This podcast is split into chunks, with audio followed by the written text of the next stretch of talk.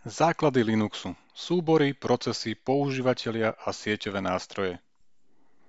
Operačný systém Linux, presnejšie GNU Linux, je výborný príklad z IT sveta, ktorý krásne ilustruje porekadlo Tichá voda brehy mie. Nájdeme ho totiž všade okolo nás, hodinkách, počítačoch, telkách, autách, SpaceX. No pre bežného používateľa IT je takmer neviditeľný. Ak sa však pohybujete vo svete IT, alebo to plánujete a o Linuxe veľa neviete, mali by ste čítať ďalej. Mám rád, keď sa spája príjemné s užitočným. To sa mi podarilo v spolupráci s Ferom Volárom z WebSupportu. Píšem praktické technické návody, ktoré sa týkajú môjho obľúbeného Linuxu, aktuálne distribúcie Ubuntu 20.04 LTS Focal Fossa. Doteraz som napísal 20 zverejnených návodov, pričom v posledných 7, 14. až 20. popisujem základnú prácu s Linuxom v príkazovom riadku GNU Bash 5. Všetko je zverejnené a zdarma dostupné v znalostnej databáze podpory web supportu. Nech sa páči, začítajte sa. Súbor je všetko. V Linuxe je všetko o súboroch. V súboroch nájdeme uložené nastavenia programov, samotné programy a tiež obsah vytvorený používateľom. Ešte aj priečinok je v Linuxe iba druh súboru.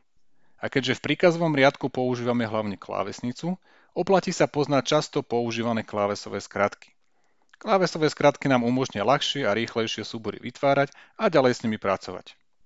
Čo všetko je možné so súbormi a ich obsahom v Linuxovom príkazovom riadku robiť, to sa dočítate v prvom diele seriálu o základoch Linuxu, odkaz článku. Trochu viac o súboroch a používateľoch.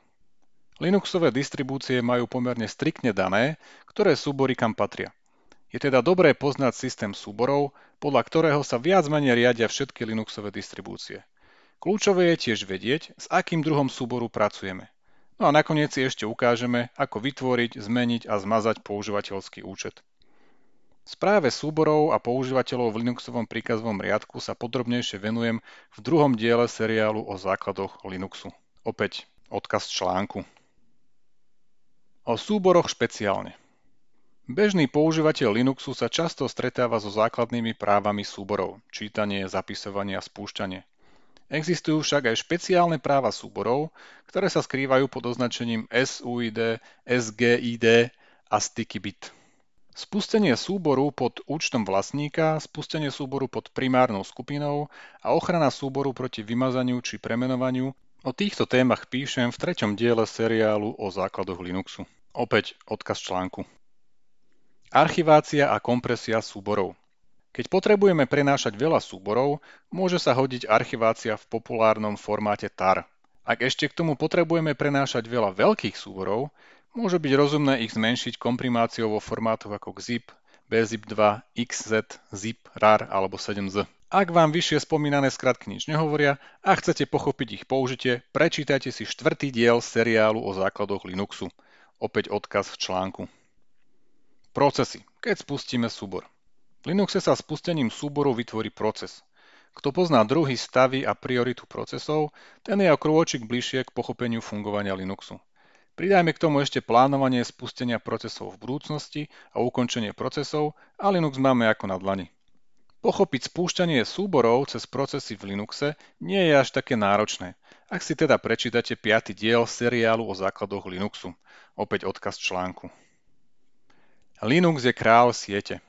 Linux vyniká všade tam, kde je potrebná komunikácia v sieti. To preto, lebo je stabilný, bezpečný a rýchly. Okrem toho ponúka množstvo bezplatných profesionálnych nástrojov na monitorovanie, nastavovanie a celkovú správu sieťových zariadení a sieťovej komunikácie. Nástroje ako Ping, Tracepad, IP, SS, TCP dump alebo DIC predstavujem na konkrétnych príkladoch v šiestom diele seriály o základoch Linuxu. Opäť odkaz článku. Skúste Linux web supportom. Linux si samozrejme môžete vyskúšať na vlastnom počítači, ale ak potrebujete spolahlivý hosting postavený na Linuxe, vrelo odporúčam web support. Prečo práve web support? S WebSupportom a ich produktmi mám vlastné dobré skúsenosti ako zákazník už vyše 10 rokov a tiež pozitívnu skúsenosť ako spolupracovník. Čo viac si prijať? Ozaj, keď už budete mať ten hosting od WebSupportu, prečítajte si 7. diel seriálu o základoch Linuxu. Opäť odkaz článku. Dozviete sa v ňom, ako sa na Linuxový príkazový riadok hostingu bezpečne pripojíte cez SSH. Napíšte mi. Poteší ma, ak do komentáru napíšete, ako sa vám návody páčili a čo by ste do nich ešte radi doplnili. Ďakujem.